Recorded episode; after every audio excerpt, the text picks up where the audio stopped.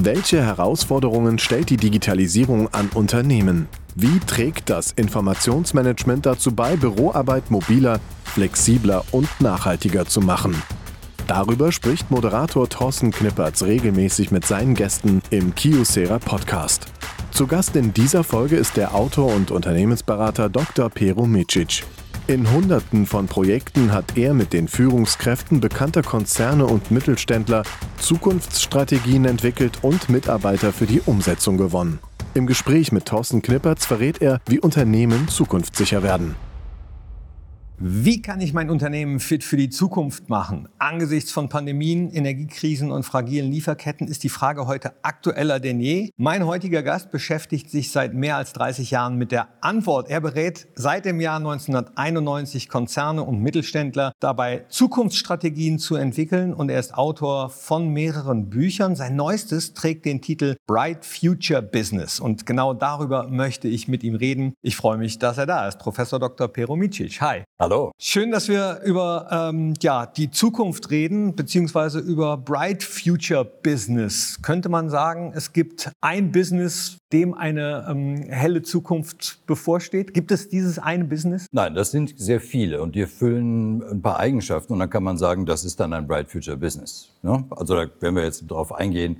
Äh, das Wichtigste davon ist, man trägt dazu bei, dass die Lebensqualität der Menschen, also der eigenen Kunden, Patienten, Mandanten, wie auch der Leute in der Gesellschaft steigt. Das ist eine Voraussetzung, also man schafft eine Bright Future und ist damit ein Bright Future Business. Du berätst ja seit einundneunzig äh, Unternehmen, die Zukunft zu gestalten oder Ideen zu entwickeln für die Zukunft. Hat mh, dieses Bewusstsein oder besser gesagt die Bereitschaft für Veränderung angesichts der vergangenen Jahre, Stichwort äh, New Work, Energiekrise, Klimawandel, zugenommen? Als ich angefangen habe, das muss man sich klar machen, war Zukunft im Wesentlichen nur Text. Also wir hatten ja kaum Bilder über die Zukunft. Das war ja schwierig. Also man musste dann schon jemanden designen lassen oder irgendwas äh, zeichnen lassen.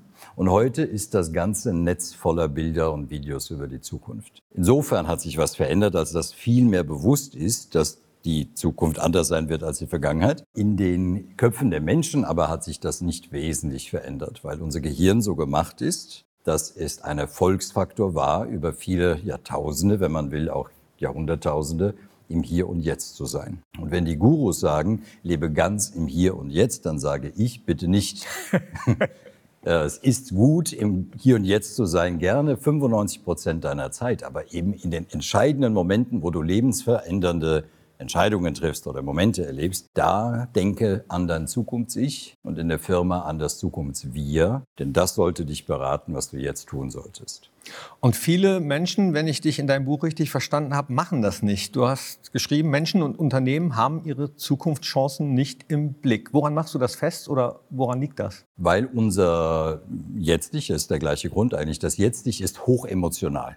Also wir reagieren, wenn man den Menschen sagt, lies die Nachrichten, kümmere dich um dein Tagesgeschäft, löst die Probleme und so weiter, dann ist das Gehirn genau dafür gemacht. Dann ist das richtig im Reiz, und unter dem M R T kann man sehen, da ist richtig was los im Kopf. Wenn man den Menschen sagt, stell dir dich selbst in der Zukunft vor, dann geht dem Gehirn so gut wie nichts mehr ab, weil wir haben zwar ein Zukunfts-Ich, das macht nämlich die guten Vorsätze und die Ziele und so weiter, das ist aber emotional schwach. Und jetzt rate mal, wer immer gewinnt, nämlich das Jetzt-Ich gewinnt immer. Und deshalb ist die Zukunft zwar sichtbarer, aber mittlerweile dann wiederum so komplex, dass es überfordert. Also ist praktisch das Gegenteil. Jedenfalls ist es immer anstrengender, sich die Zukunft vorzustellen, sich an der Zukunft zu orientieren und es dann auch zu tun. Das ist eigentlich das Schwierige. Also man muss ja nicht nur die Zukunft freudig machen und rosig oder positiv, sondern auch den Weg dahin. Und der Weg dahin ist oft so gekennzeichnet, dass man was tut, was eigentlich schwierig ist, damit die Zukunft gut wird, oder was lässt, was eigentlich angenehm ist, damit die Zukunft gut wird. Und das kriegen wir kaum hin. Was könnte mir denn dabei helfen, so eine Zukunftsvision zu entwickeln? Das ist ja in der Tat ein Kernproblem. Zum einen hat uns unsere Kurzsichtigkeit zu vielen dieser Probleme gebracht, die wir heute erleben. Gleichzeitig hat uns dieses Gehirn mit seiner Kurzsichtigkeit diese fortschrittliche Welt gebracht. Und auf wen müssen wir uns jetzt verlassen, damit es auch so weitergeht? Weil wir haben ja die Welt immer weiter verbessert in den vergangenen Jahrzehnten. Es ist wieder das gleiche Gehirn, weil wir haben ja kein anderes. Insofern könnte man sagen, wir sind eigentlich jetzt zum Scheitern verurteilt, weil das Gehirn hat es ja nicht geschafft. Ja? Es gibt aber einen Ansatzpunkt, auf den uns die Neurologen hinweisen, nämlich, dass wir unsere Zukunft wichtiger machen in unserem Kopf, und zwar emotional wichtiger machen. Das passiert, indem wir selbst Freude darauf haben. Also wir nehmen uns einfach das vor, worauf wir uns freuen würden. Es ist aber auch wirksam, wenn wir uns schämen würden, wenn wir nichts für die Zukunft tun. Das ist also bei der Altersvorsorge zum Beispiel. Warum sorgen Leute fürs Alter vor? Weil es alle tun und man irgendwie ein schlechtes Gewissen hat. Und zum Teil werden wir ja gezwungen, das zu tun. Also das, die, das Zukunftsbild wichtig zu machen, dann aber auch den Weg dahin freudig zu machen, also lustvoll zu machen, wenn man so will.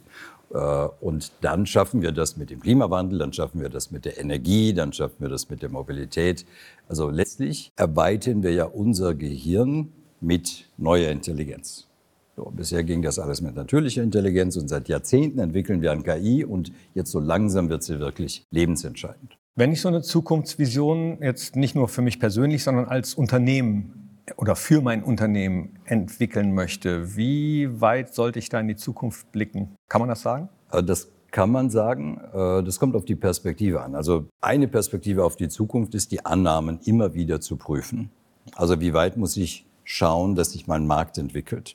Wenn ich in der I T unterwegs bin, dann sind drei Jahre oft schon Science Fiction. Wenn ich im Maschinenbau bin, sind zehn Jahre normal. Wenn ich im Energiegeschäft bin, dann muss ich, muss ich in Jahrzehnten denken. Da geht es darum, wie entwickelt sich der Markt. Meine eigene Ambition, also im Sinne einer Vision, das ist in der Regel so weit weg, dass es reizvoll genug ist, dass es nicht zu groß wird und zu weit weg ist, aber auch nicht zu nah, dass man sagt, naja, eigentlich haben wir es schon erreicht. Also da braucht es unterschiedliche Zeithorizonte, je nach Perspektive.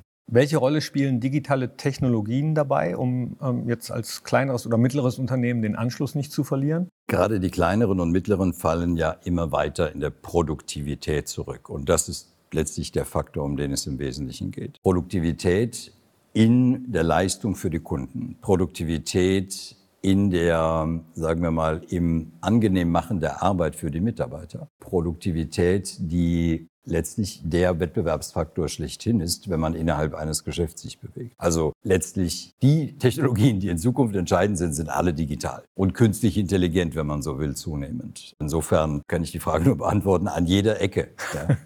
Und wie kann ich dann als kleines und mittleres Unternehmen Mitarbeitende gewinnen, die auch Lust auf mich haben, wenn ich vielleicht jetzt auch nicht den Riesennamen habe als Unternehmen oder auf den ersten Blick keine spannenden Dinge herstelle oder Dienstleistungen anbiete? Wie kann ich dann trotzdem äh, Menschen zu mir holen, die mir helfen, die Zukunft positiv zu gestalten? Ja, ich habe kürzlich vor ein paar hundert Bäckern gesprochen bei, bei Bäko, bei der Genossenschaft. Und da gibt es so ein paar Modellfälle. Da gibt es den Bäcker Schüren, der hat an der Autobahn hundert Ladepunkte aufgebaut für äh, batterieelektrische Autos äh, verschiedener Marken. Hat ein Restaurant dazu gebaut, ist also nach wie vor Bäcker. Bäcker Schüren heißt es auch weiterhin. Und will jetzt ein Vertical Farming Gebäude an den gleichen Standort bauen, damit er seine Salate auch dort anbauen kann. Das ist natürlich viel Investition und das macht man nicht, wenn man getrieben ist zur Zukunft, sondern das macht man nur, wenn man Lust darauf hat. Und das hat der Schüren auf jeden Fall. Wenn man das äh, nicht so kann oder nicht will, weil man in der Innenstadt ist, dann ist aber zumindest mal Tagesproduktion, also nicht in der Nacht, sondern am Tag, so viel man tun kann, dass man am Tage produziert in der Backstube,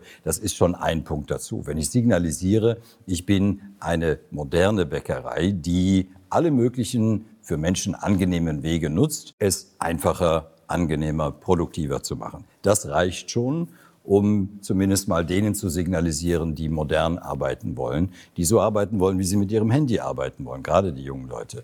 Und dass man dort Nachwuchsprobleme hat mit diesem Job, mit diesen Arbeitszeiten, kann man sich ja vorstellen.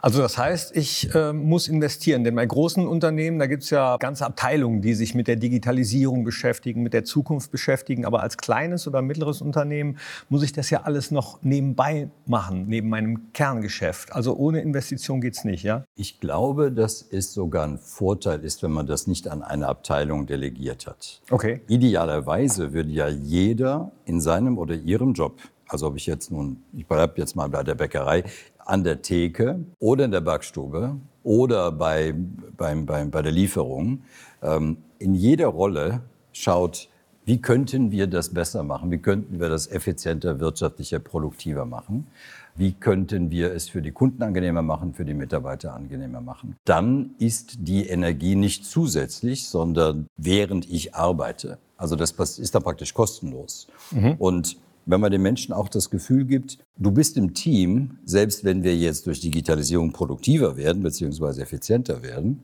was nicht das Gleiche ist, ist dein Job nicht weg, ja, sondern wir machen dann mehr, wir entwickeln uns dann weiter. Wenn man den Menschen, wenn es gelingt, den Menschen dieses Gefühl zu geben, dann denken sie auch mit und handeln auch mit und machen die Arbeit von mehreren Innovationsabteilungen einfach so mit, ohne mehr Belastung. Muss man investieren?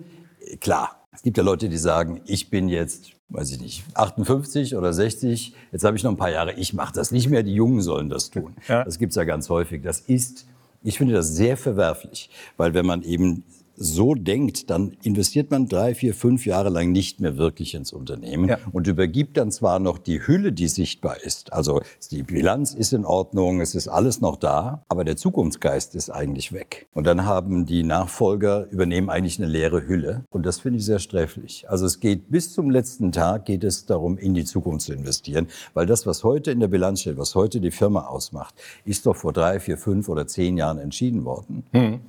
Und das, was wir heute entscheiden, macht eben die Zukunft. Deshalb permanent in die Zukunft investieren. Und das ist nicht teurer, im Gegenteil. Man spart ja damit Geld, wird damit profitabler. Es braucht weder mehr Zeit noch mehr Geld. Das, was wirklich der Engpass ist, ist Lust auf Zukunft. Das wollte ich gerade sagen. Insofern ist es unerlässlich, dass auch die Menschen in den Führungspositionen, Stichwort Leadership, wahrscheinlich Bock auf Zukunft haben und sich zu entwickeln und das vorleben, oder? Ich glaube, dass das die einzige Aufgabe ist, die Sie wirklich haben. Das ist die einzige Aufgabe, ist, die Sie nicht delegieren können. Wenn Sie führen, können Sie ja letztlich alles delegieren, außer das Zukunftsbild zu zeigen. Also wenn man, ich verwende gerne dieses Beispiel vom Puzzle, wenn Sie ein Puzzle zusammensetzen, das wäre jetzt ein Team und es gibt einen Führungsmenschen dort, für diese Rolle jetzt mal gewählt, dann brauchen die zehntausend, zwanzigtausend, dreißigtausend Puzzleteile, sie brauchen Getränke, Versorgung, Brötchen, Motivation und so weiter, aber sie brauchen auch eine Vorlage. So, und wenn man jemanden ohne Vorlage puzzeln lässt, also Mitarbeiter ohne Vorlage puzzeln lässt, ist das gemein und verdammt teuer. Deshalb ist das Erste, was jemand, der führt, nicht delegieren kann, die Entwicklung eines Zukunftsbildes. Und das muss man ja nicht alleine machen, das macht man ja dann idealerweise mit dem Team. Und deshalb ist, glaube ich, das die Kernfunktion. Dann, dann richten sich Menschen aus, dann entweder sagen sie, super, begeistert mich, macht mir Gänsehaut, mache ich mit, will ich mitmachen. Oder sie sagen, nee, ist nicht mein Ding, dann gehe ich woanders an einer anderen Vision arbeiten. Du kennst die Unternehmer- und Unternehmenslandschaft so ein bisschen. Was würdest du sagen, wie viel Prozent der Unternehmen haben bereits ein Bright Future Business umgesetzt?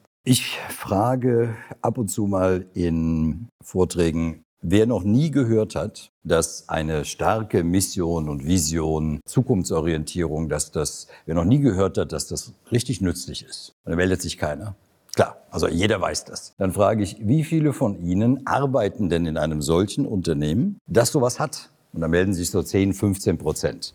Ja, wenn, wenn man in einer Firma ist, dann melden sich natürlich alle, weil die, ja, die dürfen ja nicht sagen, dass das nicht so ist. Aber in einem gemischten Publikum sind es zehn bis fünfzehn Prozent. Und wenn man dann fragt, und wer glaub, von denen, die sich jetzt gemeldet haben, glaubt, dass die wesentlichen, also der wesentliche Teil der Mitarbeiter diese Mission, Vision, dieses Zukunftsbild kennt und kraftvoll unterstützt. Und dann sind so ein bis drei Prozent bleiben übrig. Und von denen sind, würde ich nochmal einen Abstrich machen, sind viele nicht zukunftssicher, weil sie äh, der Gefahr von Disruptionen unterliegen. Also ich wäre bei Bright Future Business eher bei einem Prozent oder, so wenig. Oder drunter. Das sind Unternehmen, in die ich investieren würde. Wie kamen wir auf diese acht Merkmale, indem wir uns unsere Klienten angeschaut haben aus dreißig Jahren? Wen halten wir für zukunftssicherer als andere? Das ist ja nicht wirklich sicher. Wir haben uns die Börsen angeschaut. Welche Unternehmen werden sehr teuer gehandelt, überbezahlt am Kursgewinnverhältnis? Und welche Unternehmen nennen unsere Klienten als zukunftssicher? Und daraus haben wir diese acht Eigenschaften ermittelt, also durchaus empirisch. Jetzt will ich natürlich wissen, welches Unternehmen, wir haben den Bäcker schon gehört, ja. Ja, der, der in die Zukunft blickt und ja. vielleicht dazu gehört. Hast du vielleicht noch ein äh, positives Beispiel oder mehrere? Ein Unternehmen, das interessanterweise besonders in Deutschland viel gehasst wird und auch nicht verstanden wird wirklich, ist dasjenige, das vermutlich am besten alle acht Kriterien erfüllt. Oh, jetzt würde ich gerne raten. Bitte. Ja, schwierig. In Deutschland gehasst wird. Puh. Tesla wird nicht wirklich gehasst. Ist es Tesla? Es ist Tesla. Äh, okay, es ist ja. Tesla. Äh, War mein erster Gedanke. Jetzt könnte man viel darüber erzählen. Es wird nicht verstanden, wie batterieelektrische Mobilität überhaupt wirklich funktioniert. Es wird immer noch geglaubt, dass die, die machen halt die schlechten Emissionen und die Verbrenner machen die guten Emissionen. Also vollkommener technologischer, wirtschaftlicher, ökologischer Unsinn. Es wird geglaubt, dass es nur eine Autofirma ist. Es wird geglaubt, dass die die Produktion immer noch nicht können. Dabei sind sie zehn Stunden gegen zweiunddreißig Stunden bei V W viel produktiver, auch kapitalmäßig viel produktiver. Es wird immer noch geglaubt, dass sie nicht profitabel sind. Dabei ist es die profitabelste Autofirma der Welt, außer Ferrari. Und die haben sie auch bald. Und das hat sich in den letzten zweieinhalb, drei Jahren geändert. Also ich könnte das jetzt insgesamt durchmachen. Die Konkursgefährdung aller Automobilhersteller, der großen, inklusive Stellantis, Volkswagen Group und General Motors und so weiter, die sind alle in der sogenannten Distress Zone. Da gibt es so einen Altman-Z-Faktor, nach dem man das messen kann. V W hat zweihundertfünfzig Milliarden Schulden. Toyota ähnlich. Das ist so wie hoch wie der Staatshaushalt von Deutschland, die Hälfte davon. Und Tesla ist mit riesigem Abstand konkurssicherer. Und zwar um ein Vielfaches. Das stellt man sich so nicht vor. Ja, dass Tesla von einigen gehasst wird, hängt wahrscheinlich mit äh, ja, dem, dem sehr extrovertierten Auftreten ja. des Gründers zusammen. Ne? Genau. Also er ist dafür verantwortlich, dass das so sich entwickelt hat. Man muss ja auch jetzt SpaceX sich anschauen. Da hat er ja innerhalb von zehn Jahren die, die siebzig Prozent des Weltmarktes für private, für kommerzielle Raumfahrt äh, übernommen. Also ist einfach genial, was er dort tut, aber er ist ja ein Stück weit ein besonderer Charakter. Und wie er sich gerade verhält, das ist alles andere als richtig und rühmlich. Ja, ja möchte man nicht. Also ja. Jetzt ganz persönlich mal gesagt. Ja. Vielleicht noch andere Beispiele, vielleicht auch kleinere Firmen? Viele Unternehmen erfüllen Teile dieser Kriterien. Also wenn ich äh, jetzt nehme, sie arbeiten an großen, realisierbaren Zukunftschancen. Das ist praktisch Kriterium zwei. Da arbeitet die Firma Marcapo mit hundertsiebzig, hundertachtzig Mitarbeitern in Ebern im Fränkischen, Fränkischen. Ähm, daran, den lokalen Anbietern, also von der Versicherungsvertreterin bis zum Metzger oder dem äh, Installateur zu ermöglichen, in einer Stunde pro Woche das sämtliche Marketing zu machen auf einer Plattform, die mit künstlicher Intelligenz sogar berät, was man tun sollte und langfristig gedacht vielleicht sogar nur nach Erfolg auch berechnet. Und damit stärken sie die lokalen Strukturen. Eine Firma. Dann kennen wir zu Produktivität, ähm, gibt es eine Firma Romberg, die nutzt diesen Roboter von Boston Dynamics, um die Baustelle zu überwachen. Also damit kann man mit Kameras praktisch durch eine Baustelle laufen, wenn es eine Baufirma ist, und weiß dann, ob die Steckdose zu diesem Zeitpunkt, in dieser Farbe, dieses Modell an diesem Ort richtig ist. Und dieses Soll-Ist-Vergleich machen ja normalerweise Menschen äh, und es ist teuer, also macht man es nicht so oft, also hat man sehr viele Fehler auf Baustellen. Also so werden Baustellen produktiver. Letztlich kann man an ganz vielen Stellen, hier der, der Schüren, der Bäcker, der vorhin äh, genannt wurde, der erfüllt eben mehrere dieser Eigenschaften. Und man findet schon viele, die einige oder eines der, der Eigenschaften erfüllen, aber ganz wenige, die wirklich äh, bei allem gut dabei sind. Du sprichst von den Eigenschaften, von Kriterien. Acht an der Zahl sind es, die in deinem Buch nachzulesen sind. Ja. Bright Future Business. Und du hast eben davon gesprochen, dass dann oft bei den persönlichen Gedanken die guten Vorsätze zum Beispiel. Ja. Wir zeichnen kurz vor Weihnachten, kurz vor Silvester auf. Was sind deine guten Vorsätze für die nähere Zukunft? Meine guten Vorsätze für die nähere Zukunft, die sind, wenn ich sie als Vorsätze nehme, sehr unüberraschend. Also ich will mich gesund halten und gesünder halten, als ich das vielleicht gerade bin. Ich will, und, und dazu gehört eben Ernährung, Bewegung. Also ich glaube, das ist ganz, ganz gewöhnlich. Und ich will mehr Menschen, mehr Unternehmen mit diesem Bright Future Business Virus infizieren, weil wir arbeiten schon ja eben diese dreißig Jahre lang daran. Aber es ist mir bisher noch nicht gelungen, uns noch nicht gelungen, das so klar zu machen, was es ist, wie, wie Erfolg dann aussieht. Und da will ich viel mehr Videos machen, viel mehr Videos, also Werke, Video, Audio, Podcast und so weiter. Und mehr Menschen damit erreichen. Das ist eigentlich das wesentliche Ziel. Dann blicke ich mal in die Zukunft. Ich glaube, das wirst du, das werdet ihr schaffen. Bei mir hast du es geschafft. Vielen, vielen Dank, dass du da warst. Professor Doktor Pero Micic, danke. Bright Future Business. Und äh, ich Blick jetzt auch noch mal ganz kurz in die Zukunft und sehe, dass alle, die diesen Podcast hören, auf den Kyocera Group Blog klicken, denn da gibt es noch weitere Infos, auch zu deinen Themen, aber auch zum Thema New Work, digitale Transformation, Digitalisierung im Mittelstand und, und, und. Klickt da gerne mal drauf. Danke, dass du da warst. Danke, dass ihr reingeklickt habt. Das war unser Podcast für heute. Tschüss. Das war Kyocera Podcast. Im Gespräch mit ExpertInnen aus Wissenschaft und Wirtschaft verraten wir, wie sich Geschäftsprozesse mobiler, effizienter und nachhaltiger gestalten lassen. Weitere Informationen zu den Themen gibt es auch auf dem Kyocera Group Blog. Besuchen Sie uns unter kyocera punkt blog.